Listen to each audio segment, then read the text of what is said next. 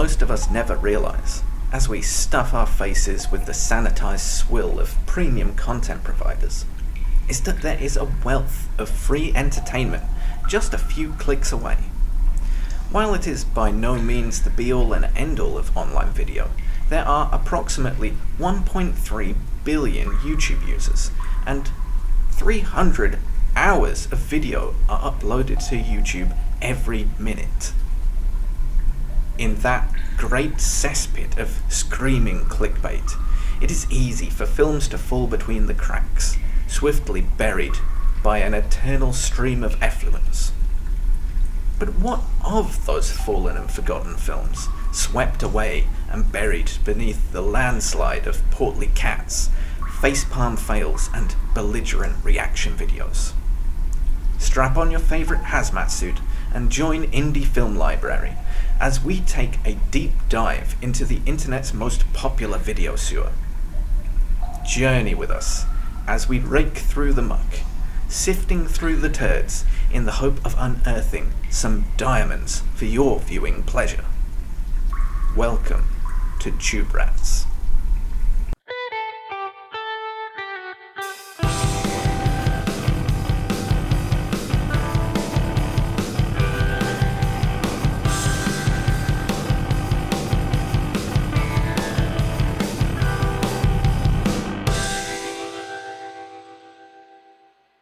Hello, and welcome to the fourth installment of Tube Rats, a bi weekly podcast where we take a deep dive into the world of free online cinema to try and find something special in amongst the billions of videos cluttering up YouTube. This week, we're watching documentaries, and we've all seen some things this week that were difficult to watch, and not just in the sense of greed or the Red Room. There will be a huge tonal dissonance between the films covered today, because as we know, documentaries often deal with some extremely important and saddening topics. So before we go any further, I think we should probably flag up the fact that we will be discussing a film which makes graphic references to sexual violence. If you would like to skip that part, please pause and see the podcast description where we will have a timestamp you can fast forward to after Good Girls Don't Tell. Now, with that said, joining me this week, as always, faithful co host Jimmy Rudiger. Jimmy, how are you keeping? Uh, faithful is a stretch, but I'm happy to be here as always. I'm very excited this week because I, I've got one of my, my close friends and Norwich's answer to Captain Caveman joining us, uh, Jason Overman. Hello, hello. I am a caveman, it seems, despite the fact I've never made fire. Never made anyone laugh either, but that's a different story. Fuck, I've lost it already. Um, it's going well. He is a good punchline in human form, it seems. So he, by default, has made someone laugh in that case, Jimmy. Thanks for ruining my intro, Jack. Uh, I should ask how does how was the film festival? Oh my god! Well, it actually went really well. Um, it was a technical nightmare for about a week leading up to it, but once that was all out of the way, it actually it went off without a hitch in the end. Uh, we selected winners uh, and announced them. Um, the winners of which are currently playing on Indie Film Library still, but by the time this goes out, I guess they won't be. So disregard that. Also, it's uh, it's good to see you again, Jason, because um, yeah, it's been a few years since I've been back to Norwich. Now, I had a question for you um, before we get into things. Uh, as far as I understand, it was your idea to cover documentaries, and obviously, I'm not like pointing fingers or anything. Uh, I found it an interesting choice for a comedian. Whatever was going to come up, there were chances that something not too fun was going to be discussed. I was wondering then why you wanted to tackle this particular genre. I don't know whether to blame the fact that there's a plague or the fact that I've done some pretty heavy oh. work in non-comedy wise lately, but literally all I do now is watch Drag Race and learn about horrible people. Like that's the only thing I seem to be interested in now. I'm just constantly watching documentaries and listening to audiobooks about. And occasionally, I guess those two worlds will collide whenever the Sherry Pie documentary comes out. I forgot about that. Oh. That's exactly what RuPaul hopes. I'm I'm pretty sure there there would be one on RuPaul at some point because they aren't like oh, seem to be a horrible person. But Frack, frack, frack away. I have not checked this. RuPaul's into fracking. Uh, yeah, I think RuPaul's uh, husband has a, a fracking ranch or something like that. Please Google that. But uh, yeah, definitely the fracking thing is a big thing that the drag community are trying not to talk about at the moment. I like the idea of a fracking ranch because I'm just imagining fracking cowboys now. it's just it makes Red Dead completely different. yes, riding a big old wave of oil. Okay, well, uh, this won't work remotely well as a segue into the first film. So, uh, without further ado, is it uh, Jimmy? You're introducing Good Girls Don't Tell.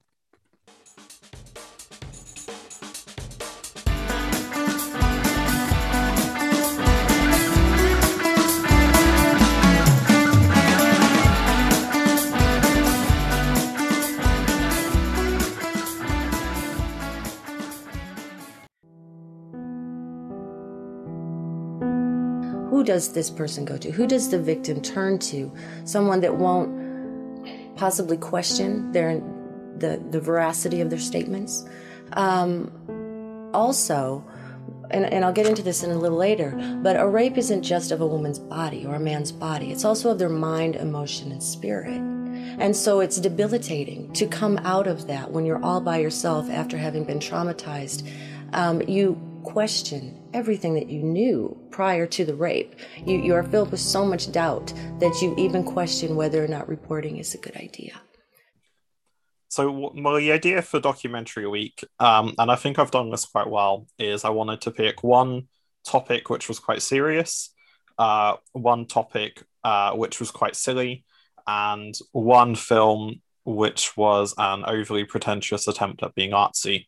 And Good Girls Don't Tell is our serious film uh, this week. Uh, so it's a 40 minute documentary uh, directed by Dr. Lindsey Blumell, who works as a senior lecturer at the University of London. So she's not really a filmmaker per se. Uh, she's a sort of professor uh, in the Department of Journalism. She lists her interests as uh, feminism, digital news reporting, uh, and how the media reports on different events. So, sort of the internal biases that the media will have whenever they're reporting. And Good Girls Don't Tell is it's, it's a series of sit down interviews with um, some reenactments with 10 young women who talk about uh, their experiences of being sexually assaulted or raped in usually by people very close to them or co-workers it's very it's a very powerful film. Um, it's only 40 minutes long and it feels like a constant dread is probably the way I would I would put it. Like I came out of the film mostly hating everyone, and I'm I'm sure you guys are gonna feel quite similar. And it's it's I feel like the most disturbing thing is that like it's so obvious coming out of this like how common this is to young women and I feel it's going to be quite difficult for us to discuss this as three men uh, discussing uh, 10 instances of women experiencing uh, sexual assault and rape. It's very, obviously, it's a very different experience to what we would typically have. But like the main thing that comes away from it is just how common this was for those women. So, guys, I'm going to open up to you, to you. What were your thoughts upon watching this? At one point in this, I shouted the phrase uh, "fucking dickhead" at screen at one of the the uh, perpetrators. Uh, the description because yeah, it's it's horrible. Like, it's absolutely brutal, and yeah, it's one of those things that even we can't really understand, can we?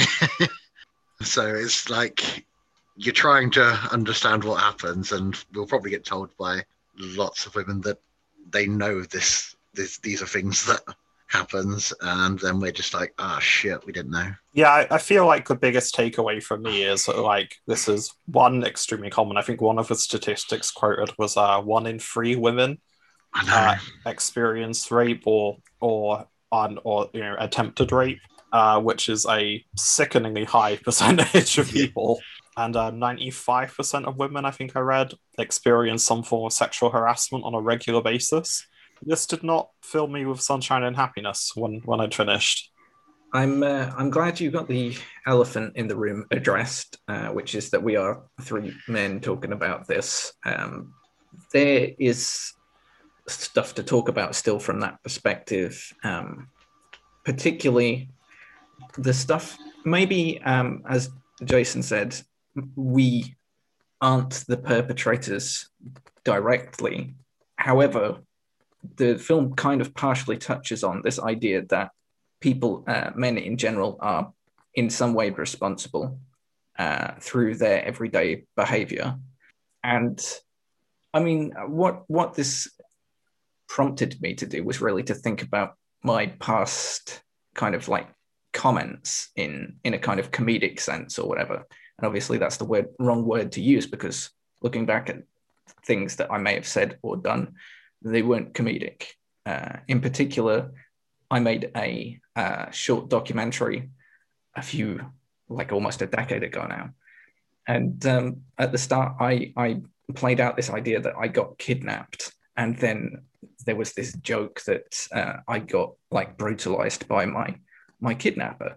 And I, I have no idea what I thought was funny about that and for some reason it just it skated completely under my my other sensibilities like oh if i'm the target if i'm the punchline it's fine. And it doesn't work that way because you're still essentially normalizing treating rape as a as a joke as a cultural commodity. This kind of film i think should prompt a lot of introspection in in men in general just about how they conduct themselves even if they're not a rapist, even if they're not a perpetrator of, of sexual crimes, they are behaving in ways that may may suggest to other people this is this is the kind of a behavior that is acceptable. Like one of the things, so this this documentary reminded me of like two two sort of points I want to bring up. Yeah. And one of them is um, one of my own sort of like regrets now. There's actually it's a very big regret for me because I don't didn't realize what like a big deal it was at the time. And it's sort of similar to yourself, you know. And I think you know, realizing when you were younger that something was thinking something wasn't a big deal, and later realizing perhaps you should have acted differently. Yeah. And uh, one of the, the things this documentary reminded me of was um, it was a few years back, and uh, I was in a pub with one of my uh, sort of female friends and a few co-workers, and um, a old gross man, to put it nicely, came up to my female friend, groped her on the bum, just leered at her, and then just walked away. And none of us said anything. And I think at the time I was one shocked because to me it seemed so abnormal. What to me it was abnormal, but also because I didn't. I was sort of so taken aback that that happened. But I feel like when I spoke to her about it, she was shocked we like none of her friends, and myself included, said anything. But also she was shocked at like how often it seems to happen. I feel like as, as men, we don't understand perhaps how often this kind of thing does happen. And I genuinely regret now not having said anything at the time. It's genuinely one of my biggest regrets because that person's a very close friend of mine now, but I feel like I let her down quite a lot that day. And I feel like I, like this film inspires a lot of introspection, as you were saying, about sort of occasions like that, where I think when we watch this, we're all gonna remember times when we feel like we should have acted or said something differently. Yeah. Um, the other thing this reminded me of was about a year ago, I was talking to one of my female friends about sort of how, you know, sort of her sexual experiences in the past. And what she confided in me was that she probably she's estimated that about sort of 60 to 70% of the people she'd had sex with, she didn't want to have sex with them but she'd felt either pressured or that it was too awkward to say no, or something might go, in her words, go wrong for her if she did say no. Yeah. And uh. I mean, kind of hoped it was an outlier, but I, I sort of asked a few other female friends sort of similar things. And it's disturbingly common that some women will find it almost like, like, like expected to say yes because they're worried about what will happen if they say no and there's not really a nicer way to put it other than you know it, it's sexual assault or it's rape isn't it and yeah. as as three guys you know we, we can't really comment on this in the, with the same level of knowledge but the fact that this happens under our noses so often. And I, I guess one of the things this documentary did was to to highlight that and to you know to make us sort of like think about those instances. So yeah, it was a it was a very powerful documentary. It left, uh, yeah, left me and probably, yeah, you said you, you as well. Like afterwards, you were like, shit. it just it took a while to recover from, and like, and you also you're like, I shouldn't find it that difficult because obviously I've just watched some people talk about it. So what I've done is nothing. But you're like, holy shit, I can't believe that happened. And again, you feel like you should know better. In one of my in one of my jobs, I work with young homeless people, and I've supported so many people who have been through that. And even though I knew it happened all that time, I still was shocked. Like it's really difficult for, I think, just a, a bloke to get that in your head. Like you think you need to constantly remind yourself to be less terrible. That's probably a good piece of advice. Um, I think, um, yeah, the whole thing is really harrowing. Uh, a set of very meticulous uh, survivor accounts from sexual assault. And all of it obviously is really deeply disturbing. But one section particularly gave me some chills is um, not actually the, the testimony. There's a montage of online hate speech where people are repeatedly stating victims of rape are asking for it among a list of other sickening slurs. Um, what really drove that home for me, this idea that maybe, and maybe we've, we, we are actually more exposed to this than we really think about. Maybe we've become numb to it. What really drove it home to me was when I scrolled down to the comment section of this film, the comment section is closed and the like and dislike buttons are closed, suggesting that there probably was some kind of like orchestrated attempt to discredit or undermine this film by a portion of the YouTube community. Something about this kind of like uh, modern truism really irks me. This pe- thing people often say uh, when they're trying to act kind of worldly and wise on the internet is they say, "Don't ever go into the comment section. You won't like what you find." Are we essentially bequeathing the comment section to people like that? I think it's very difficult because so in terms of like a comment section being disabled, this reminds me of I'm not sure if you two have um have heard there's a, a documentary filmmaker called Anita Sarkeesian who yeah. did a lot of um like documentaries about feminism and video games. And the gamer community is not the most mature, to put it mildly. The vitriol she received for suggesting that some video games were sexist, uh, had outdated tropes, just the most basic Super Mario rescuing a princess from the castle is is kind of evidence of that. But like this, like the comments and death threats and rape threats and everything she received to a point where she had to go into hiding at one point because of the, the vitriol she was getting. Yeah. Um, it's really difficult to like to police those comment sections while accounts and everything are essentially anonymous. I think in in South is it maybe South Korea, you like for internet accounts or um, certain accounts, you have to link your social security uh, yeah. information to them, which although it does seem kind of like a, a nanny state solution, it does at least take away that kind of anonymous nature that people feel perhaps that they can say what they want without fear of consequences. Yeah, I mean the other, the other problem with that is probably that if there's a data breach of Facebook or whatever, then suddenly every hacker and his dog has your social security information. But there is something to be said for that, sure. Yeah, like it's one of those things you're like. I know it. We shouldn't have to do it, but then you're like, oh, it's just yeah, it's a really sticky subject to get into, and it's just horrific. Is there, um, do you think, something to be said for some kind of collective action uh, again of users against things like uh, Google or Facebook or Instagram?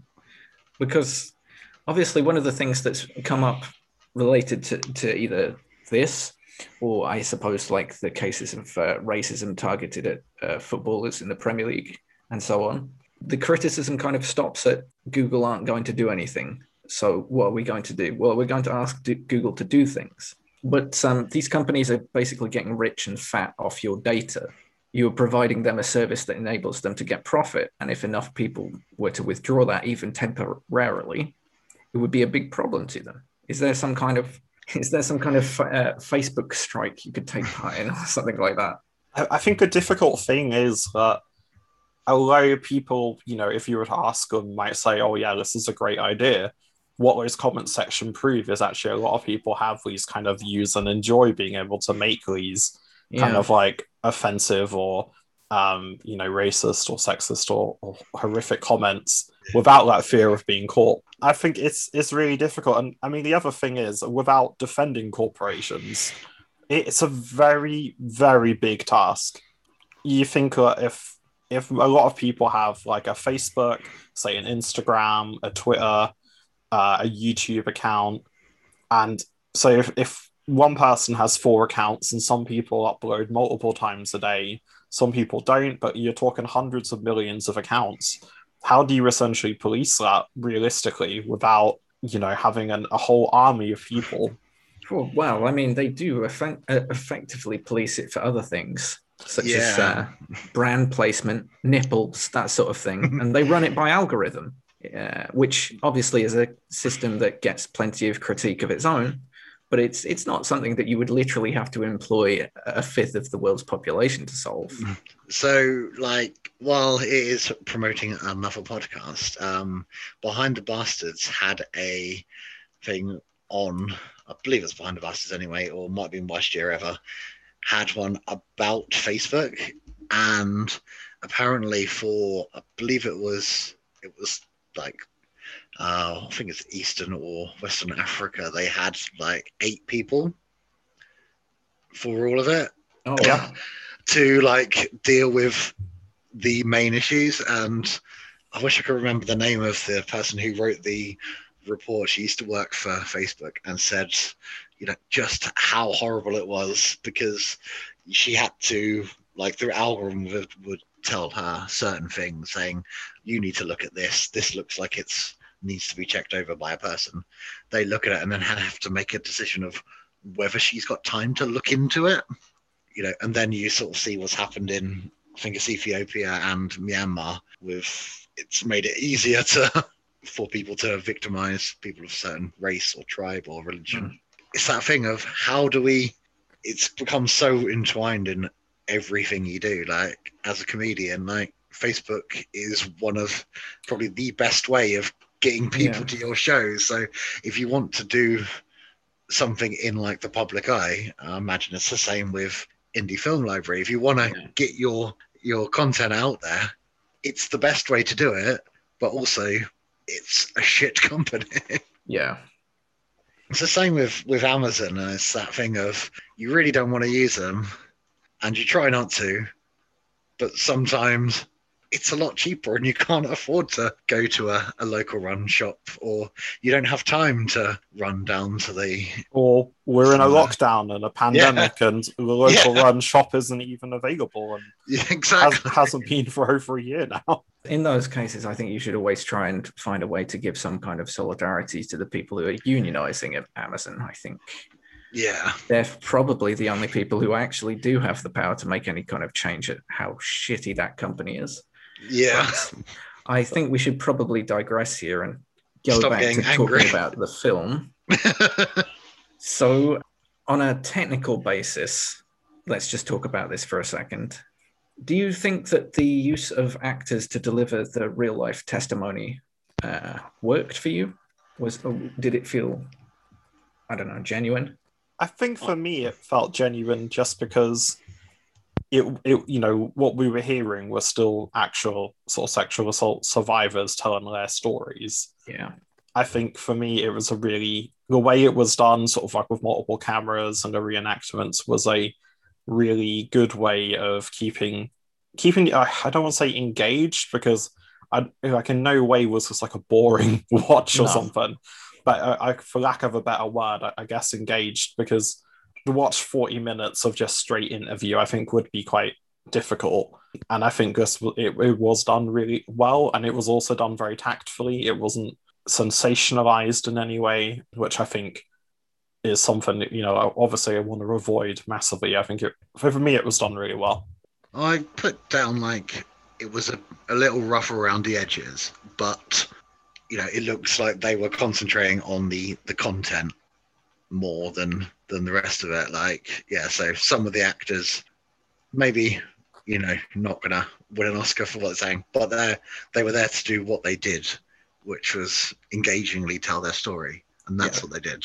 I think to give them the benefit of the doubt as well, I'm not entirely convinced they were actors per se as they were volunteers. Yeah. Um, in the same way that um, although this is a very engaging and like powerful documentary, um, the director wasn't really a filmmaker in that I don't feel like she's got a whole plan for a another film in the future. Yeah.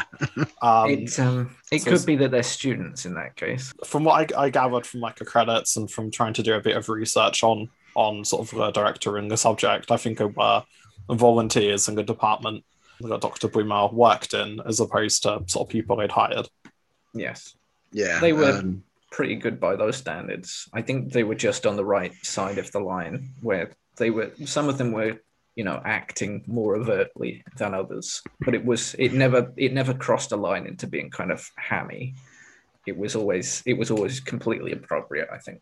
Yeah and you you had the feeling that some of them were telling someone else's story but then like you couldn't help but think oh are they talking about themselves as well? Even though you knew they're not mentally which kind of made it even more horrific yes and also just the the pop-up stats uh, that just emerged on the screen at certain points. Initially, I was thinking uh, maybe this, like, there's one that says someone is sexually assaulted in the US every 107 seconds. And I was feeling maybe that should be at the start. But then I start to think about it like, the last thing that you want in this kind of documentary is for your audience to get comfortable and kind of be able to sink into a rhythm of what they're expecting to see. And these horrible stats just come up and kind of stun you back into the room again. Yeah, I would definitely agree with that because there were a couple of times where you think, like you say, you it's so horrific and you kind of do feel a bit numb to it, and then it it did pull you back in. I was just thinking, like in another way, though, isn't that kind of almost demonstrating the fact that these sort of statistics, which should be really horrifying, are just kind of sort of in there almost as a kind of normal part of the film, as though there's nothing special about them. It's like indicative of how common it is, perhaps. Mm. Um, whether or not that was like a stylistic choice or whether or not like that's just coincidental, but the sheer fact that like these horrifying statistics are just peppered in is kind of like sort of similar to how this horrifying thing happens to women all the time. It's just almost like an everyday, you know, part of everyday life. So maybe I'm looking too much into that, but I think uh, that it, it's entirely justified that we we talk about stylistic choices like that and maybe do try and read into them. I think I have to say, uh, Dr. Lindsey Blumell, she really did a hell of a job on this, and I wasn't necessarily expecting that because having studied um, studied in a film department before, most academics are not natural filmmakers, to put it bluntly. And when they do attempt it, it uh, often comes across as quite dry, data driven kind of stuff that uh, not particularly emotionally effective. And obviously, this had a huge impact on us. Just, you know, from the way we've all reacted to it, it's, it's obvious that this was a very powerful film. I think we've all sort of privately said to each other that we were horrified. And um, even though she's perhaps not a, a filmmaker in sort of a traditional sense, or is clearly quite talented at what she's um she's done. I feel. Yes. So, um, with all that being said, in that case, would uh, would we recommend this film? Difficult there, like definitely, but also, uh, it's it should be watched, but also it's it's hard to watch. I fully agree. I, I would recommend it with the caveat of it's a very upsetting and very difficult watch, but it's worth a watch. So I, yeah, I, I would recommend. Yes, I think I'm with you there. Like uh, a recommendation with a, a, trigger warning preceding it uh, would be appropriate, but it is definitely something that people um, who can who can watch it should watch it. We should probably close this one out with um, If you cannot convince a fascist, acquaint his head with the pavement, is the famous saying. Yes.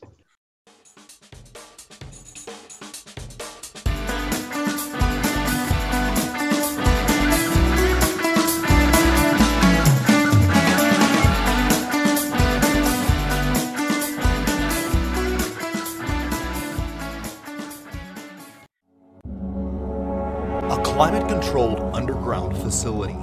An unbelievable 53 miles of shelving containing some of the oldest known books in existence, many of which haven't been seen in ages, and only a select few are ever allowed inside. The Vatican Secret Archives. It's one of the most tightly guarded and speculated about locations in the world. And uh, that brings us to our second film of tonight to be introduced by Jason Secrets of the Vatican Archives Exposed. Thank you very much. Yeah, so Secrets of the Vatican Archives. It's a 16 minute documentary by the esteemed filmmaker and totally not a conspiracy theorist Dick Weasel, Jay Myers. It's currently got 31,000 views, and his channel has 20, uh, 223,000 subscribers, which I really hope he paid for because it's terrifying otherwise. So yeah, this is uh, it explores the Vatican archives and what is held in there.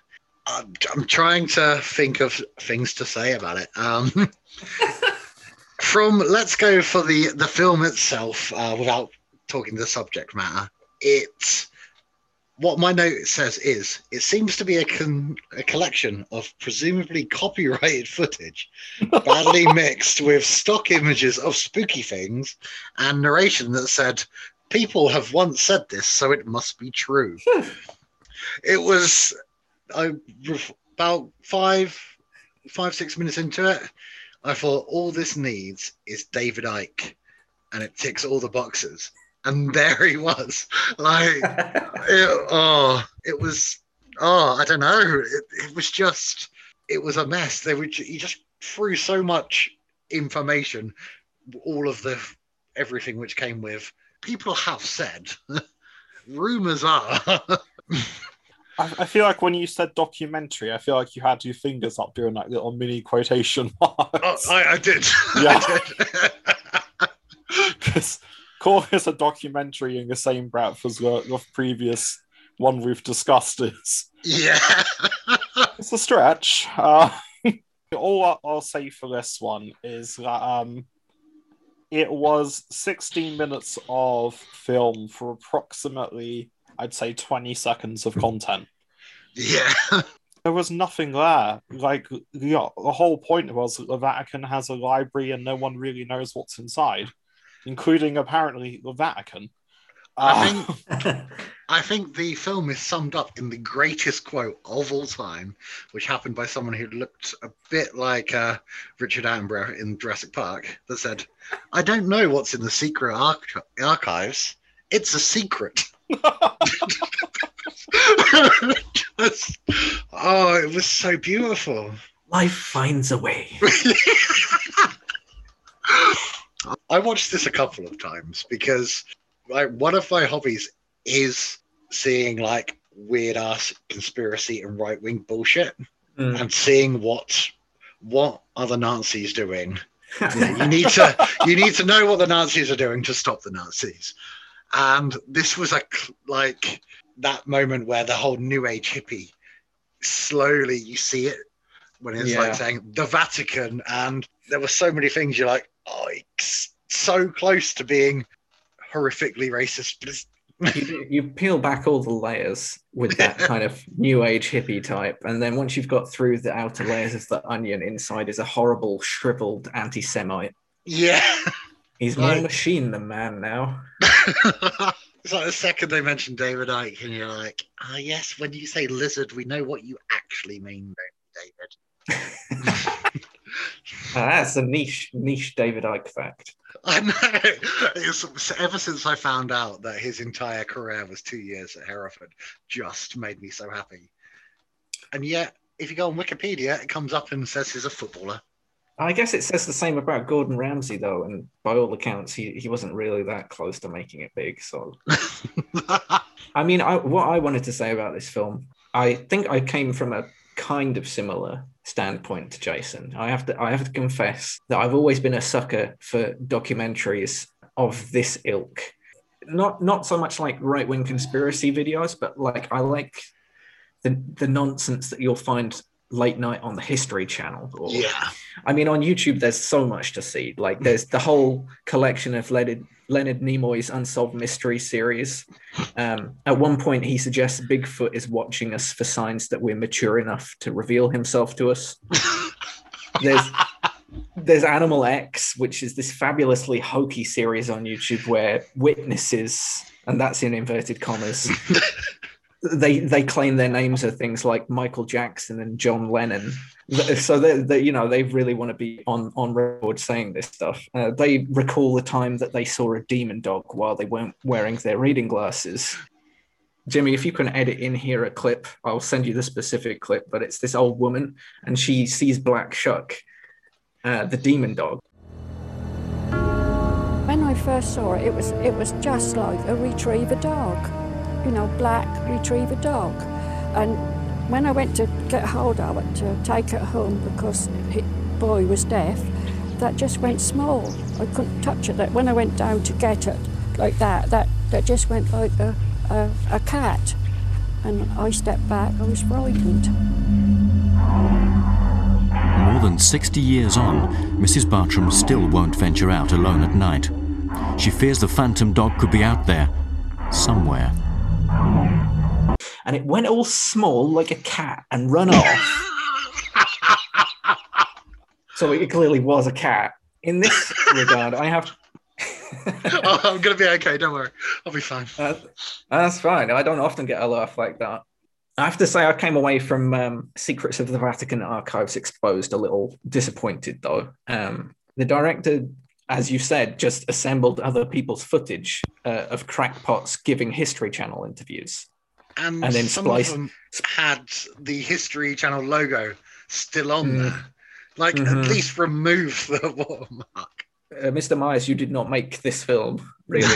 um, there's one moment, as you mentioned, where suddenly the movie starts quoting David Icke, and I thought to myself, Jesus Christ, the mescaline's kicked in in the middle of backcountry. But then the film just the film just treats it as another academic source and quickly moves on. It's like such a damp squib. Like I thought it was really going to go Fruit Loops for a second, and it, it really doesn't. So one of the things that I I don't quite understand um, and yeah, you can see through the comment section, it's full of sort of uh, conspiracy nuts that are all convinced that the Pope has got a secret library of all the secrets of mankind.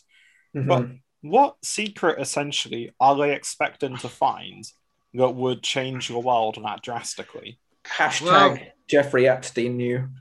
is, is well, that a secret? I was going to mention that because there was a comment from EVE 3 one month ago that says Jeffrey Epstein is also hiding there alive and, well, as a top relic. Uh, David Everett said he would not be surprised if the Vatican houses Satan himself. I mean, all I think you're going to find is probably a load of recipe books that, like, a Pope's grandmother wrote and he refuses to share at this point. I really I don't think there's like anything down there that would have any realistic like big impact on today. Uh, I can't remember what the uh, relic is called, but there's a, a relic from Rome, which they were like, "Oh, that's so cool!" Like this, it, it's all in one piece, and it tells us about Rome. And all it is is like a list of what things, how much things cost.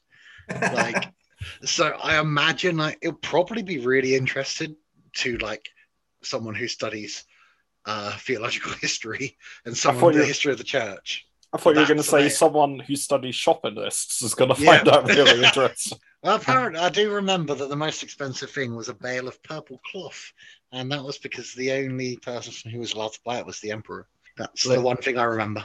There was one moment that uh, I think summed up how kind of poor this film was or how how much of an anticlimax it was and it was like when the filmmaker clearly realizes that everyone is thinking to themselves hang on if the Vatican doesn't want people to have this information, and these are the only copies of the book, why haven't they burned them? Yeah. Oh yes, I forgot about that. And then the, the documentary addresses the Satanic Bible. Yeah. Uh, and yeah, you would think this is the sort of thing, the knowledge that you want destroyed so that Satan can't come back. And uh, apparently, it just conveniently cannot be burned. Also, um, the source, I decided, you know, that was quite intriguing. I was like, oh, they're talking about this at Grand Grimoire. How cool is that? Yeah. So, um, and the source he quoted is the top um, result on Google. So that little quote he put on there is the top result. It's so, Didn't so even like pretend, like scroll a few pages in to find something else. essentially, you've done as much research as this filmmaker has at this point. Yep. and it doesn't even say it literally says some people say that whole thing. Oh god. I, I guess would we recommend uh, Secrets of the Vatican Archives exposed? Maybe? like no, definitely not.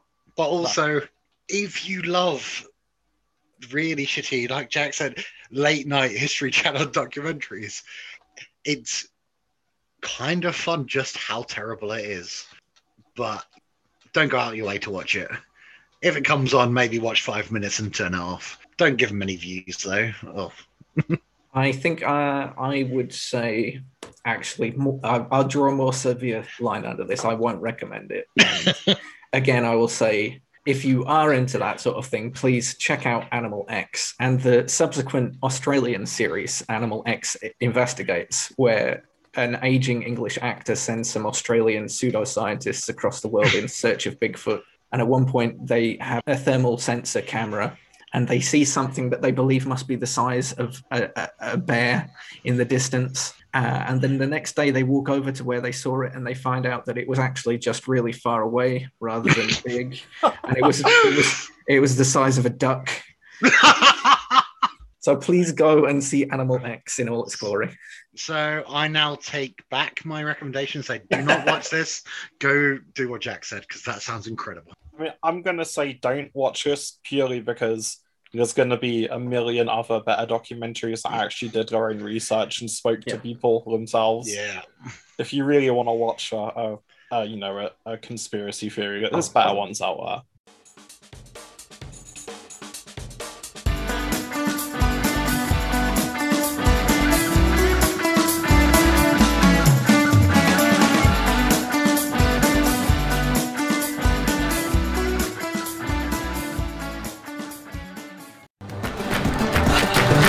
Little bit warm today. I'm going to go to one of my favorite coffee shops, which is uh, the Perk. It's called Perk downtown. And yeah, we'll just see what kind of B-roll I can get as I walk down there. Oh man, I almost forgot you guys.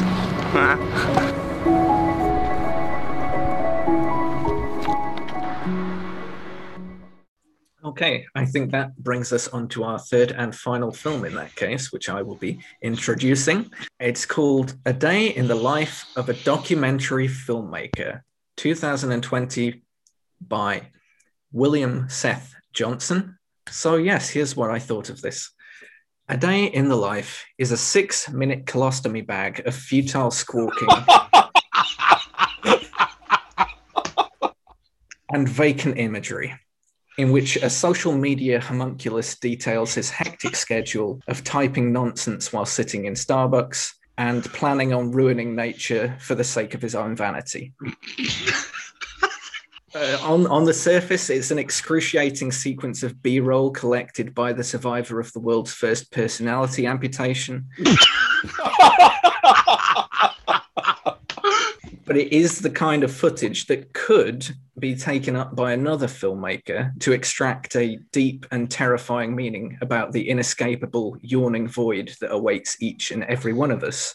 Uh, it makes me want to paraphrase Werner Herzog uh, from Grizzly Man. Um, what haunts me here is that in all the faces of all the beings that I see in A Day in the Life, I discover no kinship, no understanding, no mercy. I see only the overwhelming indifference of cretins. To me, there is no such thing as a secret world of William Seth Johnson, and his blank stare speaks only of a half-bored interest in feeding his ego. That's that's my summary. It, it was utterly enraging. Oh, it was, yeah. So my entire notes I've put on this is one, didn't wear a mask in the shop. He's a dickhead. It was late September, like yeah, Yeah. September last year. We were all wearing masks. Wear a mask. Two, he can't sit down properly. Like, why is he always putting the camera in weird places and then like sliding towards it? And that's not how people do things. And three, fuck off. And that was my entire notes. Like, like, I, God, I don't know if I've ever hated someone as much as I hated him, and I don't know why. I just, oh, it, it made me so angry for for no reason. I don't think it was necessarily for no reason. Oh yeah, true. the fucking Yeah. tree bit. Oh, wanting to cut a tree down because he can't see some mountains. Look around the fucking tree. That Climb the tree. a perfect summary of the empty black void that is his heart. I feel like you know this this man whose whose whole life is now slowly being geared towards like accruing clicks so that he can scrounge advertising rev- revenue on YouTube or social media. That's he doesn't care about anything else. Oh, is there a tree that's blocking my view of the mountains? Cut that shit down. Right. I th- think that the infuriating thing that got to me and possibly you about it was that if you go into documentary filmmaking, you should have a story to tell, a message to impart, or a subject to champion. And a collection of aesthetically mediocre shots isn't a stand in for that. There are millions of films out there which are better documentaries, but will probably never reach an audience because they're flooded out by dross like this or secrets of the Vatican never Yeah. exposed. I, I try and have a an active YouTube channel, but sometimes, especially in the last year with lockdown, it's very hard to find inspiration um, to to record anything because unfortunately there's just not a lot going on. Each day kind of is, is blurred into the next for the last sort of twelve months. But I guess the main difference between myself and William Seth Johnson is that on those days I just don't film anything. There's, there's nothing for me to say so I just don't say anything. I understand that um, you know there's no there's nothing to do, and I'll just try and give him the benefit of the doubt, perhaps more than than you two who quite clearly hate this man with every fibre of your being. Yep. I feel like what maybe he's trying to do is, you know, as a as a budding filmmaker, he's practicing and honing his crafts, and um, there's there's not a lot of redeeming quality here, unfortunately. The dog was nice. Yeah, the dog was nice. You got to see a dog. That was quite nice. Got to see a Starbucks, which I haven't seen for a year as well. To be fair, I think um, I think the only thing that I have to say that would be positive about this this this fellow is that he's he's not as su- successful. Because really, he's he's no worse than the wretched bloodsuckers on these sites who are trying, you know, trying to present themselves as successful as as possible, uh, while actually probably like uh, driving around in a rental Ferrari, giving a kind of crib style analysis of a, a rented apartment that they had for a holiday home or something, and being like, "This is our life every day. Won't you please?" give me your products to sponsor i have such a reach he's obviously he would he seems like he would like to do that and i mean i've gone to his youtube page to see for myself. There's reams of content on there that are about him rock climbing uh, rock climbing vacationing with his girlfriend who the thumbnails seem to suggest is about seven different actresses each paid to look like he has something going on. Uh, you know it's it's contemptible but it doesn't come with, say, the baggage that a Logan Paul has, where he actually has a lot of followers now. He has a lot of clout, enough to get on fucking WrestleMania this year, which I threw up in my mouth about. Let me tell you.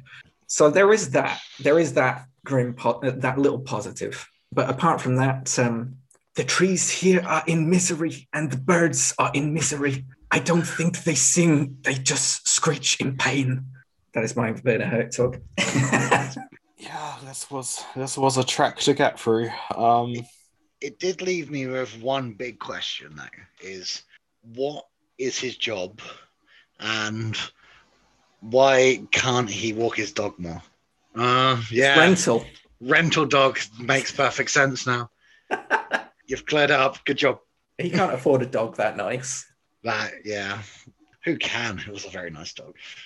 It's difficult. I am trying to find a bit of information uh, about him, as as always, with trying to do a bit of background research. His Instagram says that his job he's a video creator, a documentary filmmaker, and a Christ follower.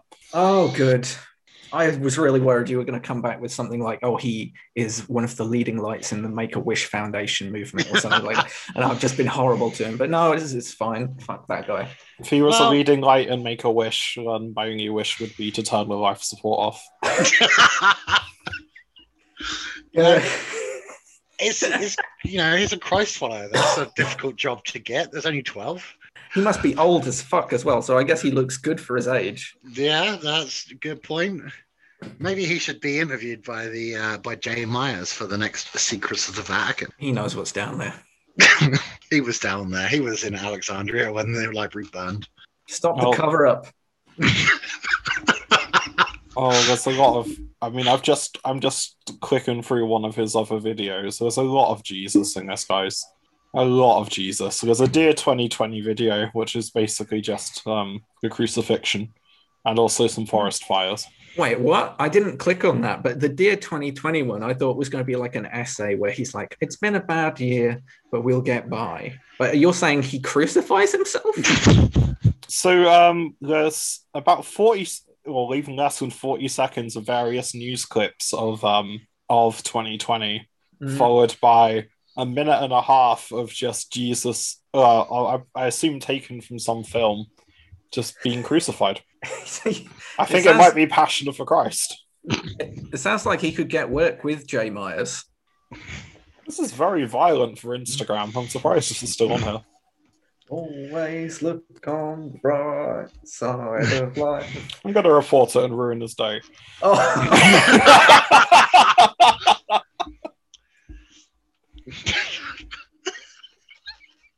I'm not talking you out of it, but you know. No, good job. I can, I can, I won't. I don't know how. Do we have anything else to say about this film? Because there's really so little in there to talk about. we, we've given this more thought than he has already, so I've got nothing else to say. Okay, so just for a uh, purely admin purpose, would either of you recommend this film? I would not. I tried to not say anything mean, but I still came across like a dickhead. I would like a refund on my time, and I would not recommend this. Jack, um, would you recommend or? hmm. As I've said, we've we've seen an actual legitimate documentary at the start, which I recommended. This this is repulsive by comparison. It's an aberration of a film, and I don't think anyone should see it. It should be locked in the Vatican vaults,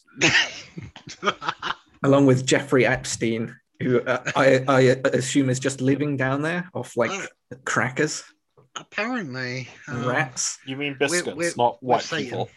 I, he was into a lot of sick shit. Let's be clear. The bastard. only Jacob's cream crackers, and there's no water.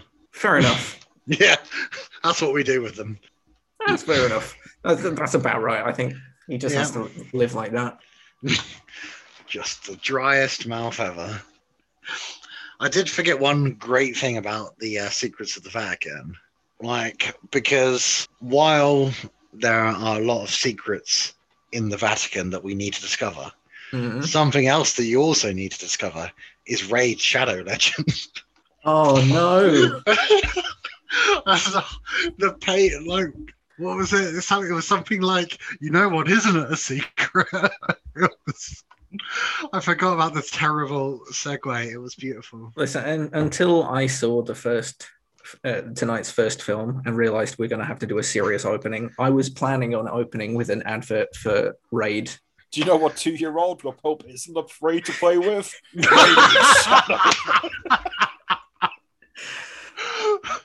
Oh god, yeah. So uh, if I'm uh, next time, next time, Jimmy, we'll make a we'll make a cheap buck because uh, uh, apparently these people will just sponsor any old shit as well. Like, I feel like if if we make the advert and then just tell them we've done it, we'll probably just get paid. Yeah. yeah, we, can we be nasty about it as well? Most of the adverts are. It's a great game. You get to do stuff. You, you don't. That's, that's a problem. you should just pay money for the chance to do stuff. Ah, that's the dream. So, Jack, do you want to summarize or? I mean, yeah, it's an ac- it would be academic at this stage to ask which you thought was the best Oh, that's a film of the connection. It would, Oh, yeah. be utterly pointless to ask, but please enlighten me, both of you. Well, to, to the grand surprise of no one, Good Girls Don't Tell is is the one I would recommend watching out of the three. Yep. Um, if you're high, you could maybe watch Secrets of the Vatican Archives Exposed. But even then, ultimately, you're just wasting your time. And at least after watching Good Girls Don't Tell, you're going to feel like you could perhaps grow as a person somewhat. Watch Good Girls Don't Tell. Don't watch the other two. If you need something terrible in your life, listen to Jack and watch. Was it Animal X? yes. Yes, that is true. Animal X investigates because you know, that sounds incredible, and I will watch that this evening. Yes, I will send you a link later. Link in the link in the description. In fact, why not? Yeah. Watch Um, that instead of what we watched. You'll have a better time. Apart from the first one, which was required viewing.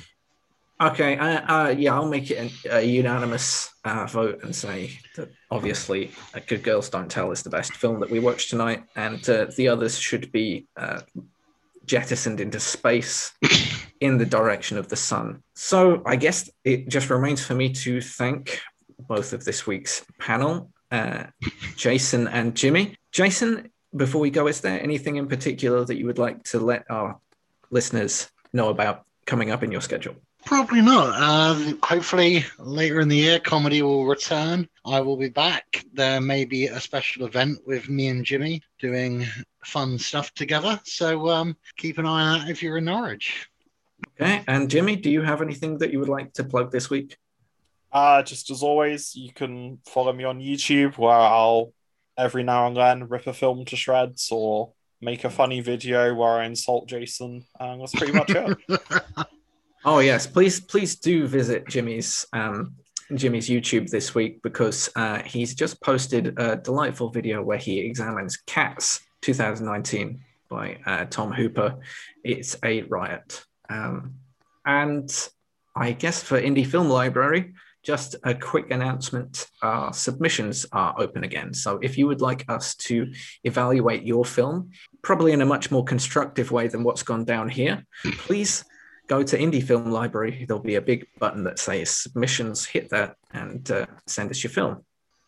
That's all said and done then. Um, uh, tonight's episode was really an episode of uh, two halves. One big serious half that uh, we should all take plenty of food for thought from, and one half which was a horrendous experience in its own right, but for very different reasons.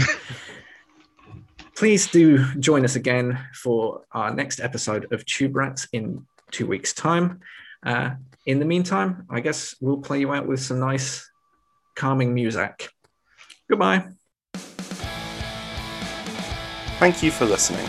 Tube Rats is created, produced, and edited by Jack Brindelli and Jimmy Rudiger. As always, we'd like to thank Libby Irons for allowing us to use her music, and we'd like to thank Jason Overman for joining us.